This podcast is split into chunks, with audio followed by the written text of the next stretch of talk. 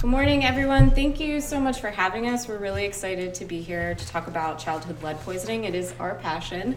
And our three goals for the talk today are one, to review the most recent research on the effects of lead on the brain, two, to review the Connecticut state screening mandate, and three, to go over the most recent data on the status of lead po- poisoning in our state.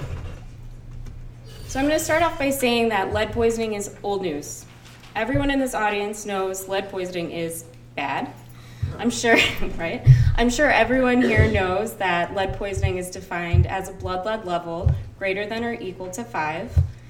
Lead poisoning has been around in the medical literature actually since the Middle Ages. And about 200 years ago, Benjamin Franklin actually wrote a letter about lead poisoning. This is real. So, if we've known about lead poisoning for so long, I'm going to pose a question. Why today in the United States are over half a million children poisoned? Half a million children. That's more children than have sickle cell disease, cystic fibrosis, inflammatory bowel disease, and all types of cancer combined. How did we get here? The answer is in the United States is we used lead-based paint for almost 100 years.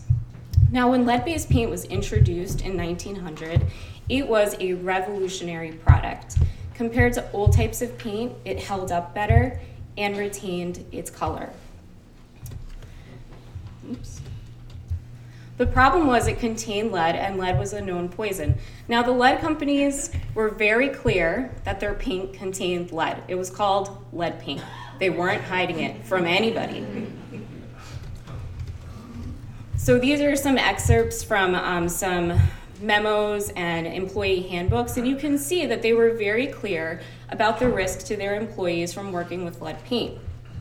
What wasn't so clear to the community at large and even to the lead companies was that living in a home that contained lead paint could result in exposure. Now, there were some um, scientists in Europe that looked into the risk, and this is an excerpt from um, a German medical journal that associated living in a lead painted home with exposure, and this was published in 1904. And as a result of this work and many others like it, lead paint was actually banned in Europe in the early part of the 20th century. Now you can see that the United States is missing from this list, and that's because we only banned lead paint in 1978. And that decision by our government is the reason that I'm still here talking to you about lead poisoning. This graph is from the Connecticut Department of Public Health. We will be referring to a lot of their slides. Each year, they release a report on lead poisoning in the state. And so, what this graph shows us is the etiology of lead poisoning for children who are currently poisoned in Connecticut. And you can see that the vast majority of children in our state were poisoned from the direct exposure to lead paint Dust refers to lead dust. That's generated when lead paint breaks down. Lead contaminated soil is a direct result of the fact we used to have lead in our gasoline, so car exhaust would settle into our soil. We do have children that are poisoned from lead water, and that's from um, leaching of lead solder into water. It's not from the water source itself. So, why didn't the United States ban lead paint in the early part of the 20th century like most of Europe? The answer to that question is that our lead companies really fought back against getting their products removed from shelves. And they did that in a very systematic approach. So, first, they presented some alternative facts to the community. Now, we had some slides originally that were removed due to copyright issues, but they were slides from the 1920s and 30s that showed lead paint advertisements that said things like lead safeguards against health and our white paint fights off gloom and disease, and they actually used these advertisements to advertise to schools and hospitals. Secondly, the company spent massive resources on advertising, including advertising to children, in order to build a family wholesome brand. And this slide actually contained um, images of coloring books that were produced for children by Dutch Boy Paint and also images of Disneyland. Um, Dutch Boy Paint actually sponsored Tomorrowland when it opened. And they spent a lot of time blaming the victim. So, when pediatricians at Johns Hopkins started demonstrating the relationship between lead poisoning in children and lead paint, the lead companies couldn't exactly say that the cause wasn't lead paint. I mean, how else would all these kids be exposed? So, what they said instead was the reason kids were being poisoned was because they lived in quote unquote slums and they were cared for by uneducated parents who allowed their emotionally starved children to eat paint. And I actually had a letter here written by the chief lobbyist of the National Lead Association that said those exact words. So, fortunately, science did prevail the second time around, and the United States banned lead based paint in 1978. In 1979, the National Lead Company, which at the time was the largest paint company in the United States, they made Dutch Boy paint, they declared bankruptcy. And in 1980, they reopened as NL Industries, and they are still around today. Dutch Boy paint, which was the largest selling paint in the United States at the time, was sold to another paint company you might have heard of called Sherwin Williams. Sherwin Williams still sells Dutch Boy paint. We originally had some screenshots of their websites, which show that to this day they have um, images of old lead paint advertisements on their website. They're not hiding their history, they're not disassociating themselves from their history. So, where are we now in Connecticut? So, this is again from the Department of Public Health, and you can see over the last 12 years the number of cases of lead poisoning continues to decrease. Specifically, cases above 15 and 20 are becoming increasingly rare. What you will notice, however, is that cases between 5 and 10 are not making the same amount of progress. And this map shows the number of cases of lead poisoning in Connecticut by town. The larger the circle, the greater the number of cases. So you can see the most affected areas are Hartford, Waterbury, Manchester, Bridgeport, New Haven. This is a close up of the greater Hartford area, so you can find the town you work in. And just to give you an idea of some high risk groups in Connecticut, um, children who live in older homes are at higher risk of lead poisoning. Makes sense, older homes have more lead paint. So, this map shows the relationship between areas of older housing stock and lead poisoning. Darker green represents areas with older housing stock. Children of color in Connecticut are much more likely to have lead poisoning. African American children in Connecticut are twice as likely to be poisoned. Hispanic children are one and a half times more likely. And finally, children living in poverty in Connecticut are more likely to be poisoned. Areas with darker blue um, represent areas of higher poverty in the state. And obviously, there is overlap between these three groups, but it's important to keep in mind as you evaluate your children. So, I want to take a few minutes to talk about the effects of lead poisoning. Um, so, oftentimes we get told by many providers that they don't worry about lead levels of 5 to 10 because you don't chelate until 45, and something about 5 to 10 just doesn't sound as dangerous as 20 or 25. Um, this is not the best way to think about lead poisoning. The research from the last 15 years clearly shows that there is no safe lead level in the blood and actually low lead levels are more dangerous to the brain than high lead levels. Lanphear was the first person to demonstrate the relationship between IQ loss and lead poisoning, and he showed that at a lead level of 10, you basically lose 8 IQ points. So, 8 IQ points is basically a standard deviation of IQ. So, an entire standard deviation is enough to keep a child from graduating high school or attending college. So when you see just a 10, remember that child is suffering um, IQ deficit. And there have been multiple studies that are cited by the CDC that show the relationship between low lead levels and poor academic performance. We left this here if you guys are interested in looking at some of them. You will notice that one came out of Connecticut.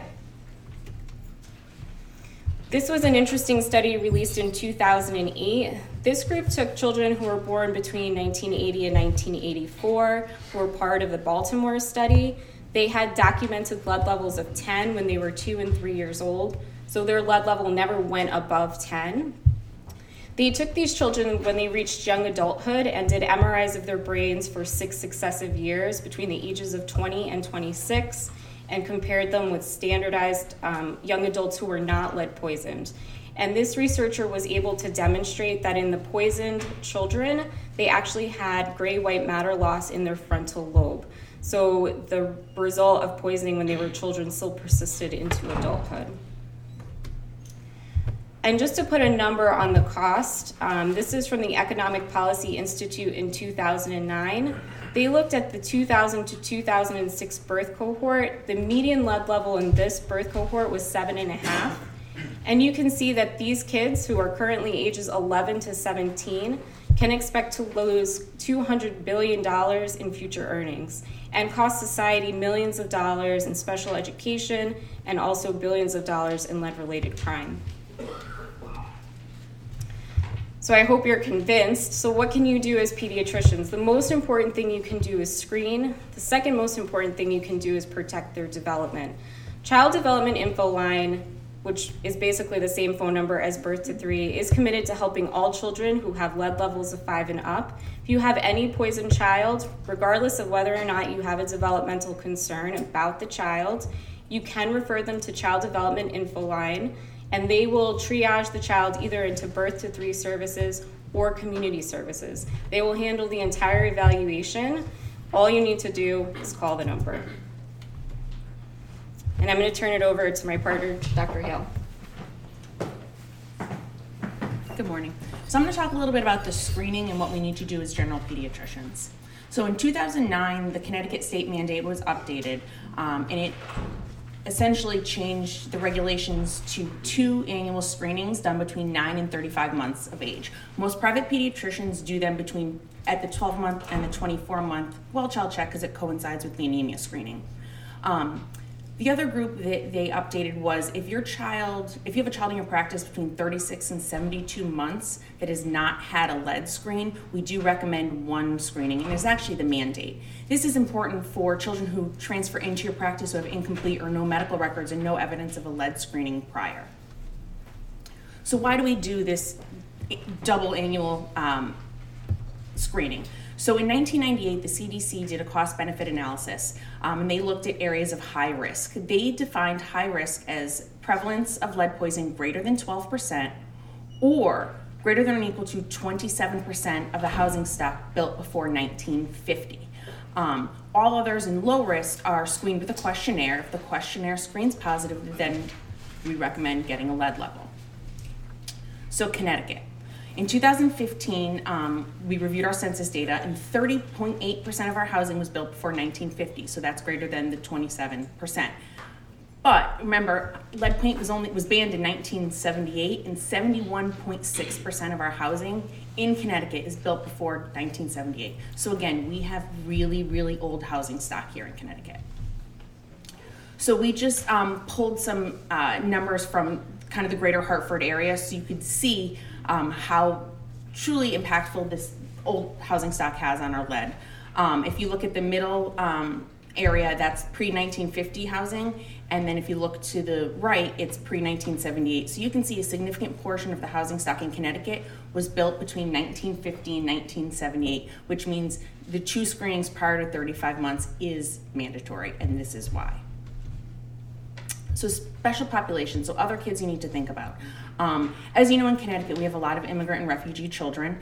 Um, they require special screening. They require screening upon arrival here into the United States. And that's because um, there are other lead risks outside of the United States that are different from our lead paint risk here.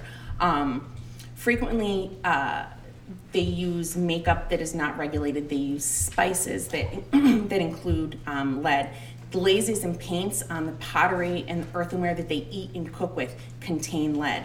Um, also, there are still six countries in the world that use lead paint, and those include Algeria, Afghanistan, Iraq, Yemen, Myanmar, and North Korea. So, again, these are different risks than here. These children need to be screened a second time, three to six months after they've arrived here. And that's for the same exposures here. Um, that's the lead paint. These kids frequently come and they live in lower income, deteriorating housing. So screening rates in Connecticut. As you can see, this is a graph from 1996 to 2014. In general, our screening rates have gone up, and that's mostly in part to Dr. Slivka, so thank you very much. But we have a long way to go. Um, this map represents the single screening rate. So this is one screen between nine months and two years old. Um, the darker green represents a higher screening rate. We kind of zoomed into the greater Hartford area, and again, the darker green is the 90 to 100% screening rate.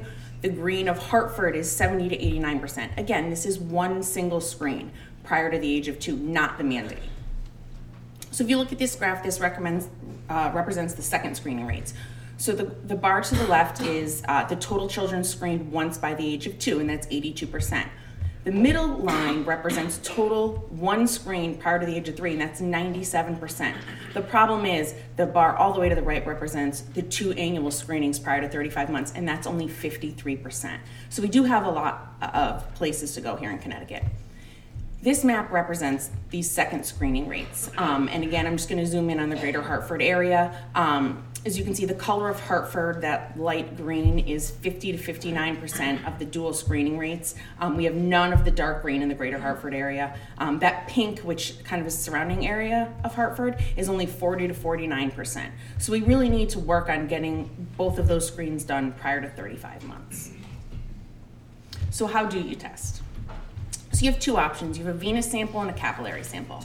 Um, the venous sample is is the gold standard. It is the true lead level. Um, the good thing is, is that the labs that, that, draw the blood automatically report it to the state. The problem is, is you see these kids in clinic, they've gotten a bunch of shots, mom's been waiting forever, and they don't want to go to the lab. You give them a lab slip, you hope they go. So that's where a lot of the problems with the screening rates are. The other option is a capillary sample. Positives of this is you get an immediate um, answer. Um, the downside is, is that you have to train your personnel, but we frequently see false positive results, and not all insurance companies um, reimburse for it. The reporting of the capillary sample also falls on your office. So all lead levels must be reported to DPH. Again, anyone you send to the lab to get a venous sample, these are automatically reported. If you do capillaries in your office, they need to be reported by your office. And results greater than or equal to 10 need to be reported within 48 hours. This um, chart represents when to follow up an elevated capillary level with the venous level. This is very easily found on the DPH website. You can Google it. It's also in the handout that's in the back for you. Um, the thing to remember is that you know you can't really trust a capillary level. So after talking to a lot of private offices when they do capillary levels they actually just hand the lab slip to the patient and suggest they go for the venous that day. It prevents you know losing these kids to follow up which frequently happens and then we actually have an answer of a true lead level. Risk assessment. I'm going to pass this over to darlene. Good morning. I'm going to talk about risk assessment. So all of our patients need to be evaluated between the ages of 6 and 72 months. It's a Connecticut state guideline and the American Academy of Pediatric recommendation. Things to ask. Was the home built before 1978? Do the children have pica? Do they eat unusual things? Do they put more things than usual in their mouth? Um, are there families that work with car parts, airplane parts. We recently had a family who the dad worked at a um, shooting range, and the child was being exposed to the dad's clothes and his hands when he came home from work. Are there playmates in the same housing? Are there siblings within the same home that have lead poisoning? Do they all go to grandma's house where they actually got the lead poisoning and not actually in their home? We did have a child recently of six months who came back positive for lead and was only tested because the older sibling came back positive. Um, and they actually wound up having the leaching of the lead from a pipe in their home, and so their water was positive. Again, we have a lot of people coming from other countries with spices, kitchen materials, objects that are not regulated. So, of course, education is key for our families. We spend a lot of time talking about never vacuuming, always wet wiping, um, never sweeping. It creates the dust which the children inhale. They need to be sure to block off any areas that might be defective. We recommend duct tape over peeling areas, plastic covers over windows, blocking the areas with the furniture. Um, we talk about using substitute items for things that they've brought from other countries, changing out their pots, being careful with their jewelry, um, and any other toys they might have brought. So most recently, the emerging sources of red lead, excuse me, have been found in electronics and toys. Things that are not meant for children are not tested for lead. So they come from other countries, they find their way into dollar stores, they find their way into the kids' hands, and kids are putting things like the parent's phone that they only have for games in their mouth, um, the iPad, all these things are broken. We also have kids coming from undeveloped countries who we send our electronic garbage to, and they're sent out to the garbage to retrieve parts.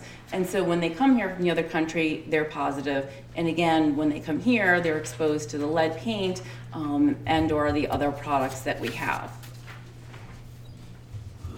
So, skip a slide. Okay. So treatment and management. If you have a poisoned child, give us a call. We are a completely funded program through the DPH. We have dedicated clinic time to do an environmental history. It takes a good 20 to 30 minutes to talk about the dirt in their yard, what's in their kitchen, what have they brought from other countries, where are they going, where are they spending most of their time. We coordinate with the local health departments. Um, kids who are a lead over 20, the health department's required to go out. We uh, coordinate with Healthy Homes to help with this process and inspection and teaching in the home. We provide a lot of education, a lot of educational materials. We do a developmental surveillance. We refer to birth to three. Um, kids who have the lead over 20 are out automatically eligible for birth to three services chelation for kids who are over 45. And we communicate with providers every time we see a patient, so you always get a copy of our consult note. We also have had no child progress to chelation since we started with the program in 2015. Data prior to that is required um, IRB approval. We actually have had a couple of children with leads over 30, but have never gone to 45 during our time of providing education and assessment for them. So if you choose to do follow-up testing, this is the Connecticut DPH guidelines. Um, again, they, those five to tens are just as important as the kids who are 20s to 30s and close to chelation. So in summary, please be sure to do two lead tests by the age of 35 months. Educate families about what to look for, what do they have, make sure all those capillary lead levels are being reported and utilize the treatment centers. We have two within the state of Connecticut here at CCMC and one at Yale. Both of our numbers are here. We've got lots of handouts in the back, so we encourage everyone to give us a call if you have any questions or you have anybody to refer. Thank you.